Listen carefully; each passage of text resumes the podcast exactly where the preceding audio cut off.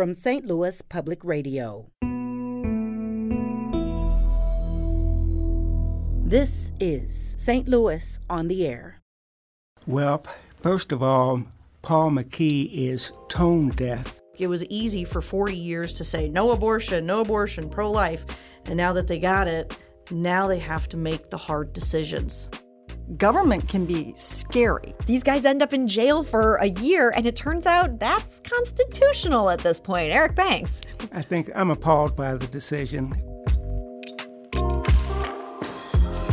If Eric Banks could be prosecuted under these facts, then a police officer should be able to be prosecuted. If my wife cheated on me, I find out she's pregnant and it's not mine, I would want out as well. My gosh, it's like um, the law is out of touch with uh, reality. I'm Sarah Fenske. Today is our legal roundtable, and there's a lot to discuss. That includes a host of matters related to Missouri's trigger ban on abortion. When the Supreme Court struck down Roe v. Wade, a new state law went into effect that banned abortion in almost all cases. But what does that mean for people in some very specific situations? We'll talk about what the law says and some of the battles over its interpretation. And what about that lawsuit alleging trademark violation over a local developer's plans to use the name Homer G. Phillips? Who has the right to use that storied name? And who might have standing to stop someone if they were planning to misuse it? Well, joining us now to discuss those matters and so much more are three top attorneys. Sarah Swatosh specializes in labor and employment law. She was recently with the law firm Sedey Harper Westhoff. She's now in private practice at the law office of Sarah Swatosh. Sarah, congratulations on that move and welcome back. Thank you so much. And we're also joined today by Brenda Talent, a longtime attorney. She was previously a partner at the firm now known as Bryan Cave Leighton Paisner, where she specialized in tax law. Today, she's CEO of the Show Me Institute, which advocates for small government and market solutions for public policy in Missouri. Brenda, welcome back. Thank you for having me. And last but never least, today we are joined by Eric Banks. He's a former state prosecutor and city councilor for the city of St. Louis. He's now in private practice at Banks Law. Eric, welcome. Howdy, howdy. So we will get to Homer G. Phillips and we'll get to the fallout from the decision overturning Roe versus Wade shortly. But first, we have an update on a high profile lawsuit against the city of St. Louis. This is a case involving a 27 year old homeless man who died in the custody of St. Louis police. Now, Nicholas Gilbert had been arrested on misdemeanor charges. Police confronted him in his holding cell. They ended up handcuffing him with his legs shackled together. When he was face down on the floor, they put pressure on his back and his torso, even as he called out, It hurts, stop. And after 15 minutes, he stopped breathing. Now, when his family sued, the federal court threw out the lawsuit. They said officers did not apply unconstitutionally excessive force. That's a quote. The appellate court agreed, but the U.S. Supreme Court did not. They asked the Eighth Circuit to take another look. Well, last month, the Eighth Circuit issued its second ruling on the case, and once again, they ruled against Nicholas Gilbert's family. Sarah Swatosh, what was the reasoning here in them sort of doubling down on this decision? Right. So they, when the court looks at it, they really look at two aspects of it. They look at was it a constitutional right when the incident occurred, and then they also say, um, well, was it a known right? So one, is it a constitu- constitutional violation, and was it a known violation when it occurred? And in this case, uh, the Eighth Circuit said you don't have a constitutional right to be restrict free from restraint if you are resisting. And they said that's not a known constitutional right, but even if it was, it, wasn't known in 2015. So even if we recognize it as a right today, it's not retroactively applied as a constitutional right in 2015. And so they kicked it saying it wasn't a constitutional right. And even if it was, um, it, we didn't know about it in 2015, and therefore it's not it's not unlawful to me, this makes me wonder are they saying this is a right today? That today an officer could not get away with what it appears these officers are now getting away with? Did they address that? They did. They specifically said it's not a constitutional right to be free from prone restraint while resisting. Wow. Now, I know when this case came out, it reminded a lot of people of the George Floyd case. Of course, that happened after this, but once the Supreme Court sort of revived this, people saying, okay, that case was a wake up call. The Eighth Circuit seems to be saying maybe that case isn't a wake up call, Brenda. No, and, and part of these qualified immunity cases, and just to step back, I mean, this is an action brought under 1983. It's an action that you bring against individuals who were acting under the color of law. Um, there is a division among circuits in the sense that there there are two prongs, which Sarah mentioned, and one of the prongs, the second prong, is you know whether the right that was violated was clearly established, and that's the one that gets a little frustrating, in the sense that you'll see different courts of appeals saying no, th- this is a constitutional right, but it wasn't clearly established, and then the question is, okay, now that they've said that, is it clearly established? And you'll see some courts of appeal say, well, yeah, it is because we said that. But you'll see different courts of appeal going, no, the Supreme Court hasn't said it was clearly established. I mean, there's there are some real issues about how you interpret qualified immunity, and you even have the Supreme Court in a number of dissents sort of raising the question should we revisit this whole notion of qualified immunity under 1983? Should there really be state causes of action, tort actions, where these things should be pursued and whether that would be more profitable and really produce a clearer jurisprudence for us in this area? Because, look, it's frustrating when you see actions happen that you say, this is an abuse of authority and we don't want it to happen, but there's a balancing going on here. And I think it's a very difficult question to answer if you want to start holding government officials liable for mistakes versus certain pretty clear constitutional violations. So, with the Supreme Court saying, hey, Eighth Circuit, we want you to take another look at this specific case. And this was really unusual when they did this because there weren't even oral arguments when they kind of snatched this one up and said, hey, we're paying attention to this. Look at this again. Is it possible that they are setting the table? Because they do want to look at this themselves and, and have a national standard? Or am I reading way too much into one simple act on one simple case? It's always a possibility. I mean, in particular, it might be to address the second prong of this test and give some more clarity about how you're supposed to apply it. So, could this be a matter then where the attorneys who now have been rejected twice by the Eighth Circuit, that the natural move is to go back to the Supreme Court? Oh, I would absolutely. If I represented the the Gilbert family, I would go back to the Supreme Court. You don't need to seek a, a full en banc hearing. You can straight cert to the Supreme Court, and I think this might be the right Supreme Court to get this through. This is a smaller government. Uh, uh, Supreme Court, uh, the justices, I think, uh, would be attuned to this issue. I think the justices would be more conservative and they would want to protect officers from uh, uh, frivolous lawsuits. On the other hand, I think the Supreme Court is going to be more inclined to say, hey, government, slow down, don't abuse your discretion. Brenda, you're here from a more conservative perspective. What's your take on how the Supreme Court might feel about this particular issue in, involving this Nicholas Gilbert and, and this question of was this excessive force? Um, it's a difficult question to answer, Sarah, because actually, um, I, I, I'm very troubled by uh, situations where we really um, can't constrain ab- abuses by our government. I mean, government can be scary and they have a lot of power. And when you read a number of these cases on qualified immunity, I think as a citizen, you're like, wow, if that happened to me, I have no recourse. Yeah. And and and there can be purposeful conduct obviously that that's being protected. So I do wonder whether the court will try to direct this more to the states and say, you need to create different causes of action or we need to revisit this. Otherwise, we may see a reforming of qualified immunity. So I'm not exactly answering your question mm-hmm. because I do, again, I'll go back to saying it's a very tough balance. We don't want to create paralysis of government, and we know situations that can become very dynamic and um, where emotions run high and people can make mistakes mistakes are a little different than purposeful misconduct. Yeah, I mean, 15 minutes where they're putting pressure on this guy's back and torso. I'm approaching this just as a citizen, but but when you mentioned how a citizen would feel about this, if this happened to one of my family members, I, I'd be outraged.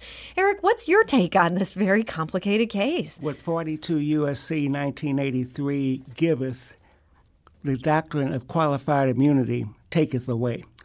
I think it should be eliminated. I think police officers should be held to the same standard as everybody else. There doesn't need to be judicial immunity, qualified immunity, limited immunity, government immunity. There does not need to be any immunity. And so, in this case, if a police officer was doing something like putting pressure on somebody for 15 minutes until they died, in your the way you'd like to see this go, they'd be just as liable as if I was out there doing that to If- my yeah. fellow man on the street. What is the standard if Eric Banks had done it? Yeah. If Eric Banks could be prosecuted under these facts, then a police officer should be able to be prosecuted. That would certainly be a sea change. And I know, as we've talked about on this show, we had the sense prior to this case that maybe even the Eighth Circuit was taking a dimmer view of qualified immunity in some of the cases where it had been. We talked about two different cases. One was St. Louis County cops searched a home with guns drawn after they got complaints that a taxi customer had skipped out on their fare. They had the wrong house. The Eighth Circuit said, okay, you, you don't get immunity in this case.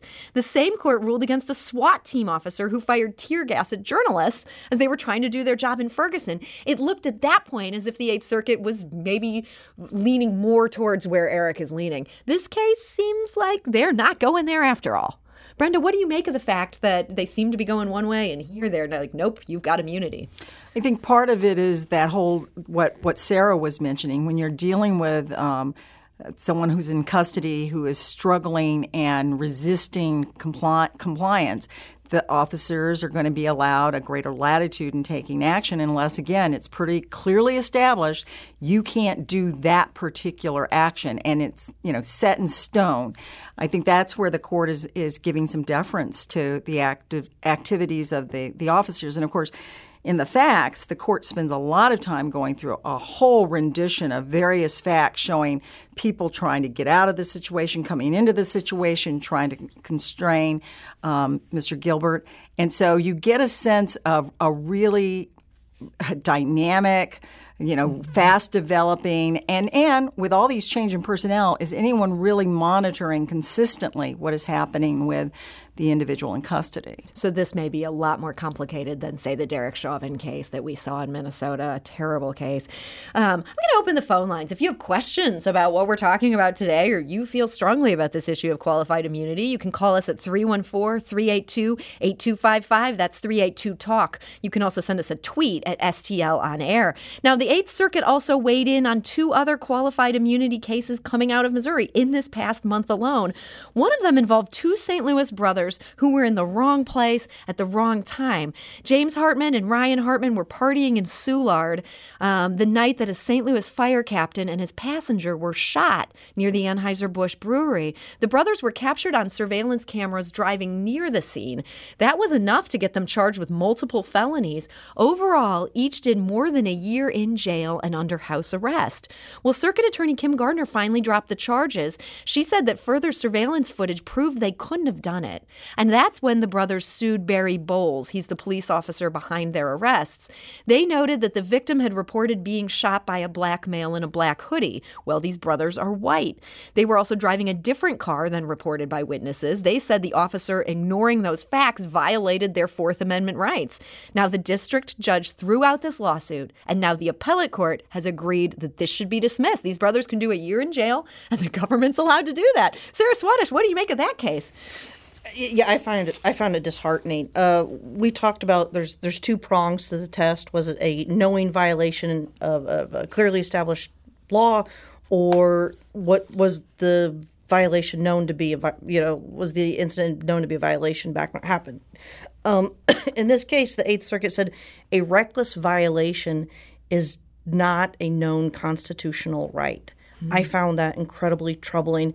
Uh, the officer who who issued the subpoena, not the subpoena, but the warrant for the two white individuals, the it was in the file that the two individuals who should have been arrested or who were suspects were African American, and this officer went out and issued warrant for two white guys.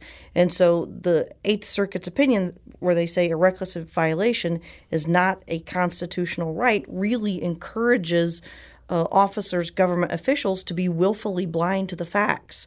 Oh, we didn't know. Uh, we didn't know about that fact. We didn't know about that issue. And the Eighth Circuit just came in and said, well, if they don't have personal knowledge, then it can't be reckless. Wow.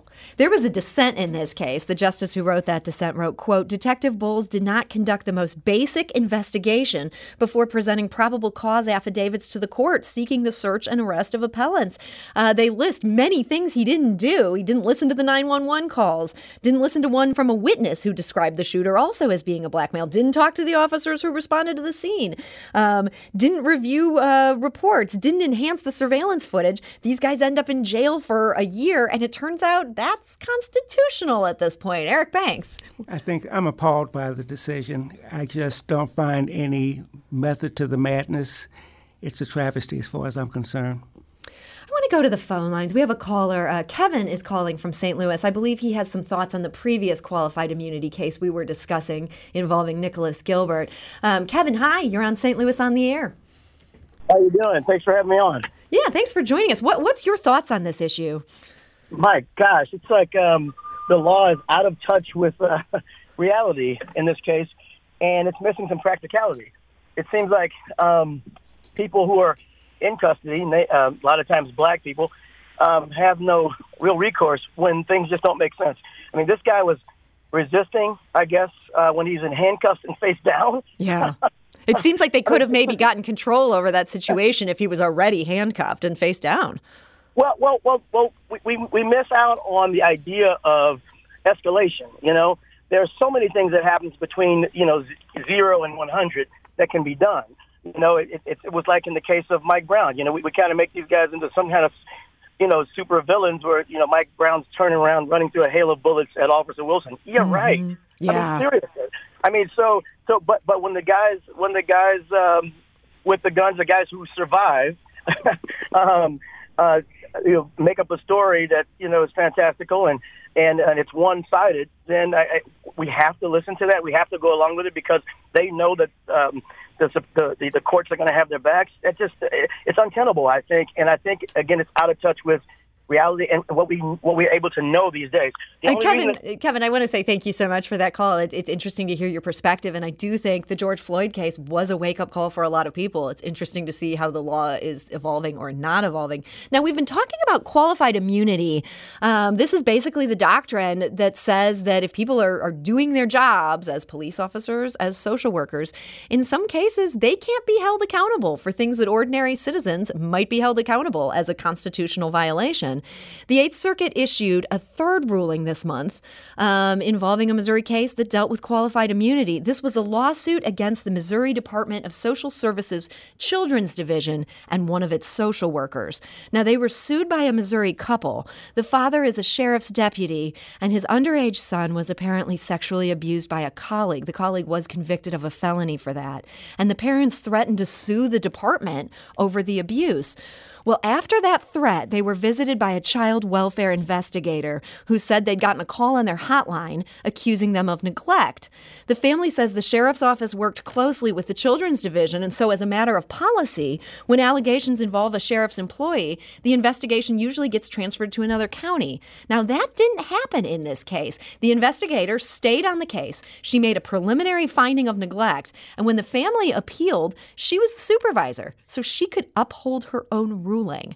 It was only when they appealed again that a state review board found the complaint was unsubstantiated. Now, the couple sued. They alleged retaliation against them expressing their First Amendment rights. The social worker asked for the complaint to be dismissed. She said she was entitled to immunity. When the trial court judge disagreed, she appealed. Now, last month, the Eighth Circuit ruled, and they said this social worker has immunity for her actions. Sarah Swatosh, are you surprised by this ruling? I am outraged by this ruling. Uh, uh, Eric said earlier that he would do away with uh, qualified immunity. I would not. I think it has an important piece in our structure of our police force and our I wouldn't do away with it, but in this case, I was absolutely appalled. I would think Show Me Institute would be appalled by this case. I'm getting a head nod. The, the Brenda is nodding. the the the defendant, the predator, had the mayor went to the county and said, or the city said, do not hire him. He is a predator. He got hired anyway. He groomed the 15 year old boy. He raped him. He went to jail for felony sodomy. Um, the parents sent a settlement demand to the county. It was being finalized and then when it was being finalized, all of a sudden this anonymous complaint comes in about the parents being neglectful. This the the individual defendant, her name was Spring Cook. She did the investigation and she found them neglectful because he had an iPhone and because he was allowed to go on a date with a with a, a appropriate aged person 14 15 16 year old person and she said uh, she threatened the parents that the the, the father uh, was post certified meaning he could be a cop carry a gun. Uh, she threatened his license. The mother was a teacher. She threatened her license. This is outrageous that you make a complaint against your government for anything for for abuse of discretion for you make any first amendment complaint frankly any complaint fourth amendment search seizure and that the government comes in and retaliates against you by threatening to take away your child i i'm horrified by this and uh, the magistrate judge didn't give Spring Cook, um, the defendant, qualified immunity. Eighth Circuit came in and reversed it 3-0. And I think what they they ne- so the, under the two prongs we talked about, was it a known constitutional violation to have a retaliatory investigation? And the Eighth Circuit said, "Well, that's really too broad. We're we're not going to. That's not how we're going to perceive this. That's not how we're going to look at claims." And the plaintiff said, "It's not simply an retaliatory investigation. It's a retaliatory investigation with a finding of neglect against parents. I mean, I, am just I'm shocked. But the decision was 3-0. I, I, I don't know where the case goes from here. But if I, regardless of whether I'm conservative or liberal, the fact I think uh, uh, Brenda said it perfectly. We can't constrain government power. This is the worst abuse of of, of government power I have seen in I mean, I, I, don't want to compare it to other situations, but I think this, this, is, is outrageous. Yeah, Brenda, and, and, you're nodding here. You you share these concerns. I, what I would say, and I hope I don't offend anyone, but if I do, oh well. The scope of government's ability to screw over its citizens is, is immense. I mean, mm. uh, and, and, in this instance, okay, if there's an anonymous call of uh, uh for chi- child abuse or neglect uh, that's a mandatory investigation. I mean, there, so there, there's that. Okay, and so the court d- divvied this up, and they said her investigative actions were subject to qualified immunity, and then her prosecutorial actions were subject to absolute immunity. But there's a part again where you step back and you say, Where's the common sense involved in this? Yeah. She should have been disqualified as they do in every other case. Yeah, she should have removed herself too. I mean, that's the other thing because her her conduct tainted in my this entire investigation and it did appear she was vindictive. I mean it comes across that she was going after them. And wouldn't you want if you're really concerned about the welfare of the child for that investigation to be free of any potential conflict of interest? I, I think it's more than appears to be vindictive. Four other agencies looked at the exact same family situation and they said there's no problem right. here. Wow. So even the fbi four, got involved. four other agencies came in. She's the only one that you know said this was neglect Eric? As Frederick Douglass said about 150 years ago at the West Indian Proclamation, Emancipation Proclamation, the limits of tyrants are prescribed by the endurance of those whom they oppress. And this is a classic example of a tyrant getting away with an injustice. So this is a 3-0 decision that comes out of the 8th Circuit. The judges write, quote, other courts around the country have either rejected the possibility outright or concluded, like we do today, that the law is still in flux. It is safe to say, in other words, that the law is anything but clear. Is this something where the law should change? Well, so for one, that the the outcome is outrageous for me. But second, we talked about what the prongs were, and the court didn't actually address whether uh, a retaliatory investigation and a finding violates a clear uh, constitutional right. They don't actually address the question. So let's say uh, it happens to my family, your family this year, it goes up on appeal. That district court judge is going to say, well, yeah, they had the same issue in Spring Cook. I didn't really get a I didn't really get a decision, and so as of now, 2022, this happened in like in 2015, 16. Yeah. So as of 2022, we still don't know if it's a violation, uh, a, a, clear violation of the constitutional law, and so therefore, since we don't know if it was a violation in 20, 2022, we're going to kick it. So hmm. it can happen today because it still hasn't been decided whether it's a violation. Well, this has been a very depressing conversation so far on today's Legal Roundtable. And I'm sure that I'm going to make a whole lot of people feel even more depressed because we need to talk about what is happening uh, with Roe versus Wade. Now, last month, the Supreme Court struck down Roe versus Wade. Missouri had already passed a so called trigger law rendering abortion illegal. So that went into effect almost immediately. Basically, uh, Attorney General Eric Schmitt could do it with just the stroke of a pen. Now, the state's new law has brought legal questions. Some Democrats say the law is very confusing. They noted that even one hospital chain in Kansas City thought it might prohibit the use of Plan B, the so called uh, morning after pill emergency contraception. They are asking for clarity. Um, and so House Minority Leader Crystal Quade has asked Attorney General Schmitt for an advisory opinion. She wrote this quote, Based on your public statements, we appear to be in agreement that House Bill 126 did not suddenly outlaw the prescribing, dispensing, or use of birth control medications devices when the law took effect last month. However, without clear guidance from your office, there remains a heightened risk that a prosecutor with political or ideological motives could bring malicious charges against Missourians over birth control. So far, Eric Schmitt has not issued an advisory opinion or said that he's going to do that. Eric, do you think that would be appropriate in this case? Sure, just like it would be appropriate for Brenda to issue a advisory opinion, or Sarah to issue an advisory opinion, or even me to issue one. Um, advisory opinions are worth the paper that they're written on, but not much more than that. So you think this is not necessarily something that would clear up confusion throughout Missouri? By no means. Brenda, do you have a more optimistic view of advisory opinions?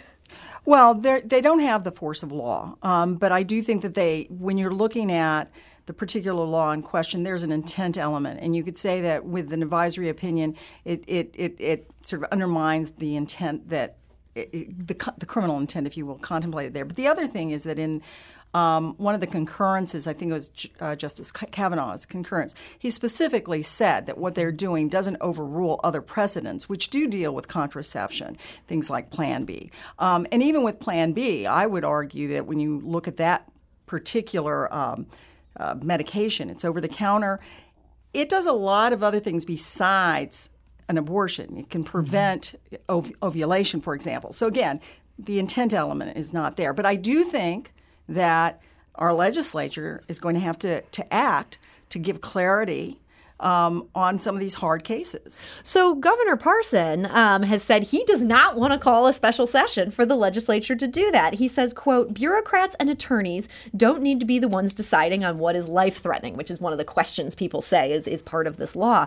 Doctors need to have a seat at that table. And frankly, they're more qualified to be able to make that decision than anybody else is. I've got the ability to trust the doctors to make those decisions, and I don't know that there's ever going to be a clear cut answer on how to do that people are noting some irony here because this, of course, is now state law where attorneys are sort of involved. They're not sort of. Attorneys are involved in this. Brenda, it sounds like you don't share Governor Parsons' idea that, that the legislature doesn't need to revisit this at all. I think legislatures across the nation are going to have to visit the issue because there are hard cases. And I, I actually think it's going to be healthy for our nation to engage in this kind of debate about what, what is protected, what's not protected, where on the spectrum are we going to fall. And you do have to provide clarity because if you're um, afraid of litigation, afraid of exposure for a lot of, of liability issues, your lawyers are going to take a very conservative view of what you can and can't do. Now, a medical emergency, you know, it could be in the mind of the beholder again, sort of a whole range, whether is mental health a medical emergency or is it only physical health? Mm-hmm. These are questions that do need to be answered, and people are going to want clarity. And you feel the legislature that's something they should do. This is their mandate. That is that is appropriately their law because they're the elected representatives, and we ought to be able to hold people accountable for the decisions that they make. Sarah, your thoughts on, on these sort of controversies around what does this law say and how do we figure out how it should be interpreted? I read uh, Governor Parsons' statement about I trust the doctors. Uh, and I snorted very loudly because the first thing I thought was a mask, the mask mandates. The doctors are saying masks. The Missouri legislature says we don't have to. So I snorted laugh loudly. And the Democrats called for a special session. Parsons wouldn't do it, doesn't want to do it. And I thought, you know, sometimes uh, we're the dog chasing the car and you actually catch the bumper. And then you got a bumper in your mouth and you don't know what to do with it. I think the conservatives caught the caught the no abortion bumper and now they're sitting here going now what do we do? Some some say life to save the life of the mother. Some say for rape and incest. Some say well maybe at four weeks. Some say and now they've caught this bumper. They don't know what to do with it. Parsons doesn't know what to do with it. He tries to kick it back to the doctors. Um, and i think the legis- i completely agree with brenda. The legislature is going to have to come in and now they got to do the dirty work. It was easy for 40 years to say no abortion no abortion pro-life. And now that they got it, now they have to make the hard decisions. I, I, I and Parsons doesn't want to deal with it yet. Well, and let's also, um, you know, we, have got other options that are available in this state because if the legislature doesn't act, you've got two other options. One are initiative ba- petitions, hmm. ballots mm. that can be, you know, we can all vote on this, or the judiciary is going to wade in, and we're going to be back to the judiciary legislating. Well, let's talk about one where the judiciary may indeed have to get involved. The St. Louis City and St. Louis County are saying they're going to put a million dollars each in federal COVID relief funds, and they're earmarking these for women who have to travel to obtain abortions now that it's illegal in Missouri. So, Attorney General Eric Schmitt, unsurprisingly, has vowed to sue over that spending. He said, using, this is a quote, using hard earned taxpayer dollars, whether it be ARPA funds or other forms of revenue to fund abortions, is plainly illegal under Missouri law. Eric Banks, plainly illegal? Would you go that far? Oh, I don't think anything is plain, especially this. Um, everybody has to do what they have to do. Um, has to provide funds for people who want to travel out of state to get this done.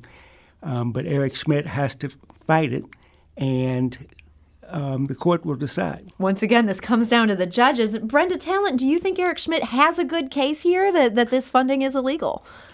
I think there are, are, real questions of law. I mean, you've got the Hyde Amendment at the federal level. That says right? you can't use federal funds on abortion. Right, and does that track through when they distribute those to municipalities or to the state? Um, and then it's the language of the statute, and I don't have it in front of me, but it talks about assisting or something.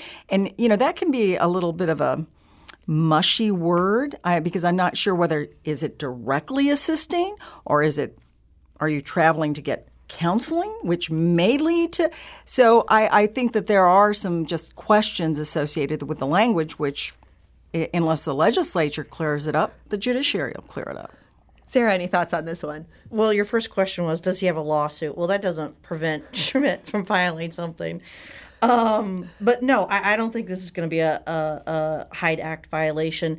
They're pr- proposing to pay for child care so the woman can go uh, get the health care that she needs. They're offering to pay for transportation so she can go get the health care she needs. Uh, if, if that's the case, Uber and taxi cab companies and Lyft are going to be outraged because they're going to get ensnared in all of these. I mean, look at the Texas law that says if you assist, well, okay, are we going to sue Uber for driving the woman to the clinic? I think it's going to fall under the same scope. I, I, he'll sue because he's running for Senate, but I don't think there's a real I don't think there's a real claim here. The way I read the stat, the way they're going to divide the money, nothing will go directly to a provider. And so you look at does it meet the letter of the law? Does it meet the spirit of the law? I think it will certainly I think it will meet the letter. Will it meet the spirit? I don't know. All comes down to the judges. The one thing I've learned hosting this legal roundtable. Now, we've been talking about Missouri's uh, new law that bans abortion, and this led to a lot of attention being paid to a law that has been on the books, as far as I can tell, for quite some time in Missouri. Uh, the Riverfront Times, which I, full disclosure, am now affiliated with, helping to manage things over there, they had a blog post that went absolutely viral, hundreds of thousands of page views. MSNBC is talking about this. Everybody is talking about this. That, as this blog post accurately notes, divorce lawyers say you cannot finalize your divorce in Missouri if you're pregnant. This is apparently part of Missouri law and something that people other than divorce lawyers really didn't talk about until recently. Now, a lot of people are alarmed by this. Sarah Swatosh, do you think they should be? Able to get divorced while pregnant? Well, do you think people should be alarmed that the law says you can't? If I were in a marriage, I would want out. So, yeah, I find that troubling, but I understand the policy perspective of the the child hasn't been born yet. Is it going to have special needs? Is that going to uh, impact what alimony may look like? Is it? I mean, I understand the policy reason behind it. Um, would I want to be in that situation? No, absolutely not. You don't want to be tethered to someone. Um, but, but I suppose I understand it. But it, you know, if I were in the legislature, I would change it. I would let the man or woman get out and then deal with custody issues after the fact. Because you can still deal with things like child support after a final divorce decree. That's just not how Missouri does it, apparently. Brenda, as, as far as you're concerned, is this something that is worth the legislature taking up? Uh, all this outrage surrounding this. Well, I think it, the the question is how much is the outrage in Missouri. Um, I, I really, as a lawyer, I sit back and go like, well, why can't you enter a preliminary decree or provide a decree and then rec- allow modification depending upon the circumstances? I mean, uh, when you're pregnant, things can happen. The child may end up not not being born alive. Sure. There might be issues about whose child is it, all of which need to be resolved. So. Um, it's the kind of thing where it's like, well, I, am not quite sure why we do that. I understand some of the policy considerations from the past that would have led to it, um, whether it's that compelling to revisit. I mean, I think that's an issue that a, a, woman might feel very strongly about. Yeah. It's interesting. There has been a huge amount of outrage involving this issue, but as Brendan notes, uh, who knows how many of those hundreds of thousands of page views came from Missouri? So if I were a male, uh, I would be equally concerned if my wife cheated on me, I find out she's pregnant and it's not mine, I would want out as well. So I think it's regardless of whether it's a man or a woman, you're impacted. Yeah. Well, we'll see if, if if anything comes of this viral moment. Let's move away from the topic of abortion. There are other things happening in the court of law this month. Now, for four decades, the Homer G. Phillips Hospital was one of the nation's premier teaching hospitals for black physicians. And so some locals were outraged by a controversial developer's intention to give that same name to a three-bed healthcare facility that he's opening in North St. Louis. This is something that would be nothing like the original Homer G. Phillips Hospital. So now a group of nurses from the historic Homer G. Phillips Hospital are suing the developer of the new Homer G. Phillips Hospital. This is a guy named Paul McKee. They're alleging that using this name would be a trademark violation on the part of Paul McKee. Eric Banks, what's the gist of this claim here? Well, first of all, Paul McKee is tone deaf by not appreciating the sentiments of the community. Um, one of the named defendants is Northside Urgent Care Hospital, Inc. Why don't you just call the hospital Northside Urgent Care Hospital, Inc.? Problem solved. Yeah. Now, that being said, I believe that he's on the winning side of this lawsuit because I don't believe the nurses, the Homer G. Phillip Nurses Alumni, Inc., has standing to sue because the whole idea of a trademark infringement is the use of the name is calculated to prevent to cause confusion. So that means that I can have a Homer G. Phillips um, dog food. I can have a Homer G. Phillips nightclub. I can have Homer G. Phillips um, anything as long as it's not calculated to be confused with the Homer G. Phillips Nurses Alumni Inc. Okay. So I don't think they have standing to That's sue. a big obstacle for this suit. So you're saying, um, you know, it's not just a matter of could it be confused with this old hospital because of the fact it's the nursing association suing. They'd have to show there'd be confusion with their own trademark here. Right. Okay, Sarah, do you share that interpretation? I disagree. I think the uh, the alumni association has a good argument. Uh, this Paul McKee was told in 2018 19, he, he, got all this TIF money and he's told, hey, you're not doing anything in North County. And that do is something. tax increment financing. Help him put this project together. Thank you. Uh, so they're saying you're not doing anything with the money. And so he says, uh, it's the Homer G. Phillips three bed. I think he sort of slaps it together. Nobody actually had the name Homer G. Phillips trademarked. So the alumni uh, uh, community or association went and got it filed the application in 2021. It was granted in May 2022.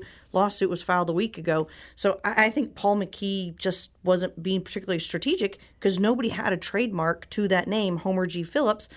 The Alumni Association went and got it. So they now own that name. Uh, if you look at what the trademarks look like, the, the, sort of Polaroid test, put them up next to each other, they look identical.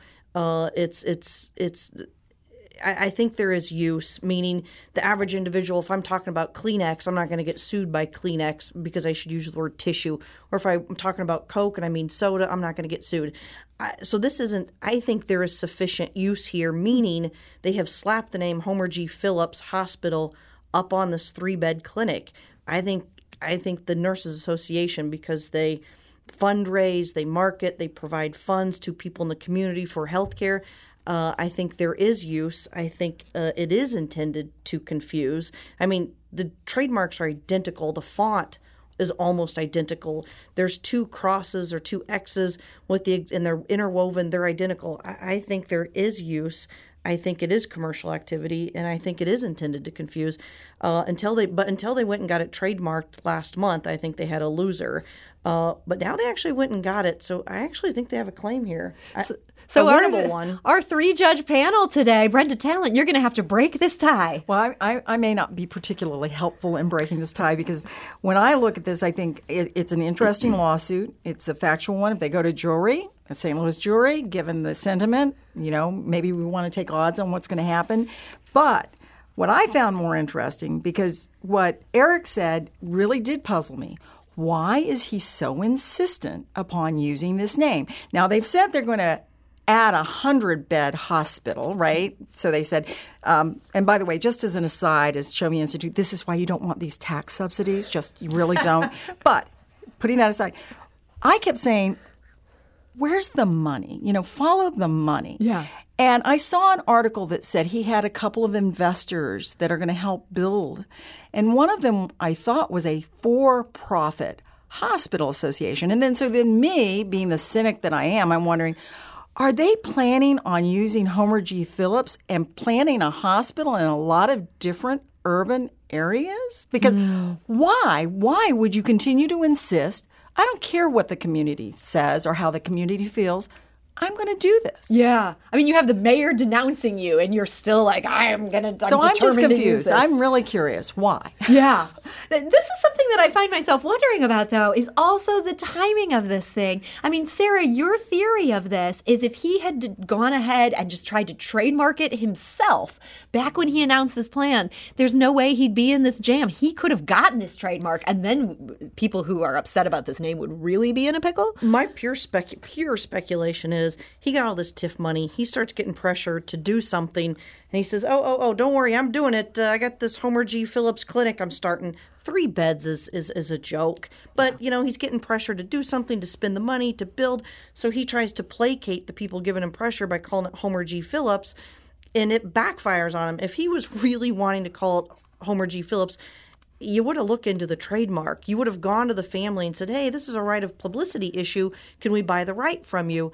It doesn't appear he did any of that, and so I think, you know, he's sort of created his own hole. And I think he said he was going to do it, you know, and maybe he paid for some advertising dollars and he doesn't want to he doesn't want to lose those dollars. I don't know. I mean, hey, we're all talking about his three bed hospital. I guess you can't buy that kind of publicity. I have a caller who has some thoughts on this developer, Paul McKee. Uh, this is Jerry from O'Fallon. Hey, Jerry, you're on St. Louis on the air. Hi, I live in Winghaven, and years ago on this very same show, uh, McGee was interviewed uh, about the area here and, and claimed it was something like over 90% developed, which it is not.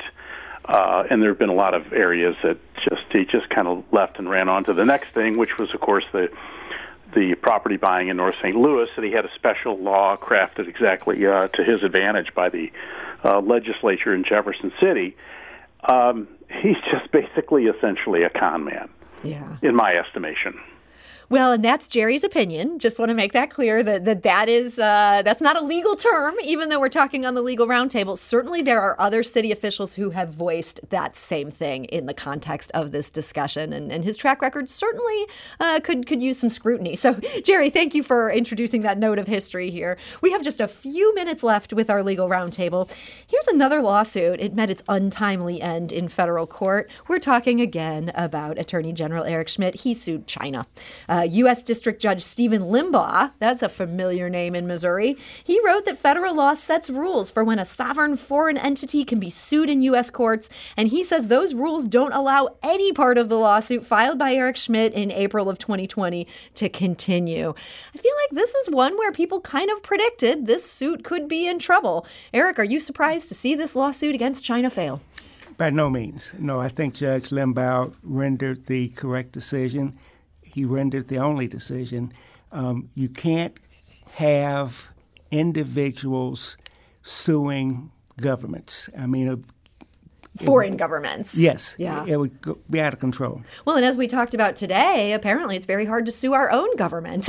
in many of these cases, they, they seem to have immunity for everything. But in this case, uh, there's some clear reasons why the, these rules would have been. Eric Schmitt says he will appeal. We've been talking about the Eighth Circuit a lot today. Sarah Swatosh, do you think there's any chance the Eighth Circuit will see this one differently than Judge Limbaugh? Uh, I like to say that dog don't hunt. It's not going anywhere. That's not getting off the ground. And I don't know any lawyer that is surprised by this decision. Um, no, it's it, what, what I found disappointing is the attorney general's office spent like 20 grand trying to get this thing served 20 grand trying to get interpreted for chinese official or the foreign officials uh, it's just silly so, in our final minute here, I guess just in the interest of, of mentioning that Eric Schmitt is not the only one filing uh, for uh, running for U.S. Senate that's in the primary coming up next month who's filing lawsuits. Mark McCloskey is suing the protest organizers that walked by his house and, frankly, in some ways you could say, made him famous. He's suing Congresswoman Cori Bush, State Representative Rasheen Aldridge. He says they made threats and damaged property. He's now got a lawsuit over this. Eric Banks, what do you make of his chances? Slim and none. Another publicity stunt. In our final minute, uh, Sarah, any thoughts on this one? Uh, I'm not particularly offended by the lawsuit. If if this was an alt right uh, protest and there were property damage, I would want those organizers to be held responsible. So to the extent that Cori Bush and the and the representative, other representative, were encouraging violence, encouraging property destruction, they should be held responsible. Now, I'm I'm with Eric. I don't think this thing's really going to get off the ground, but the lawsuit in and of itself. Um, I, am not offended by. Yeah, and certainly for this lawsuit to succeed, he'd have to show that there was violence, there was property damage. People who were at that protest would say certainly not. Uh, but that, you know, that's a matter for the courts. Yeah, I think he said they broke his gate. Yeah. Right, but that's not what this is not about a broken gate. Yeah. This is not about a broken gate. This is about And it wasn't his yeah. gate to begin with. It was the neighborhood association's gate. That is an excellent point. I have to acknowledge a tweet we got from Bruce earlier in the show as we were talking uh, in our legal roundtable. He said, quote, as long as we don't talk about McCloskey. Bruce, I'm so sorry. you know, they brought me back. They gave me this microphone. I'm talking about the legal roundtable. It's a policy. I have to find a way to weave Mark McCloskey in, and I have done it today. So I want to thank my panel for being with me. Um, it's just been such a joy to pick their brains about the law. Uh, Eric Banks of Banks Law LLC, thank you for joining us today. Thank you. And Sarah Swatosh of the Law Office of Sarah Swatosh, thank you for joining us. Thank you. And Brenda Talent, CEO of the Show Me Institute, thank you for making the time to join us. I understand you just had a wedding in the family, still had time to read up on all these cases. You get the gold star today. Why, thank you. and congratulations to your daughter. Thank you. This episode was produced by Danny Wicentowski and Sarah Fenske. Our audio engineer is Aaron Doerr. Our production intern is Avery Rogers. This podcast was mixed and edited by Avery.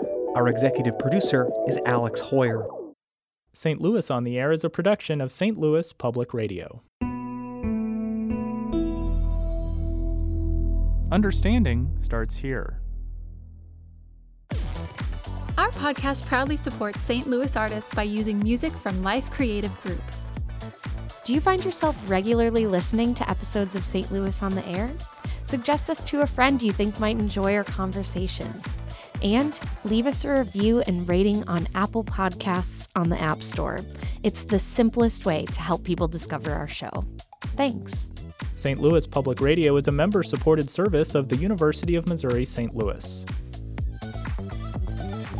Support comes from the Missouri Forest Products Association, providing more than 41,000 jobs in the production of wood pallets, railroad ties, white oak barrels, hardwood floors, and more. Details at choosewood.com.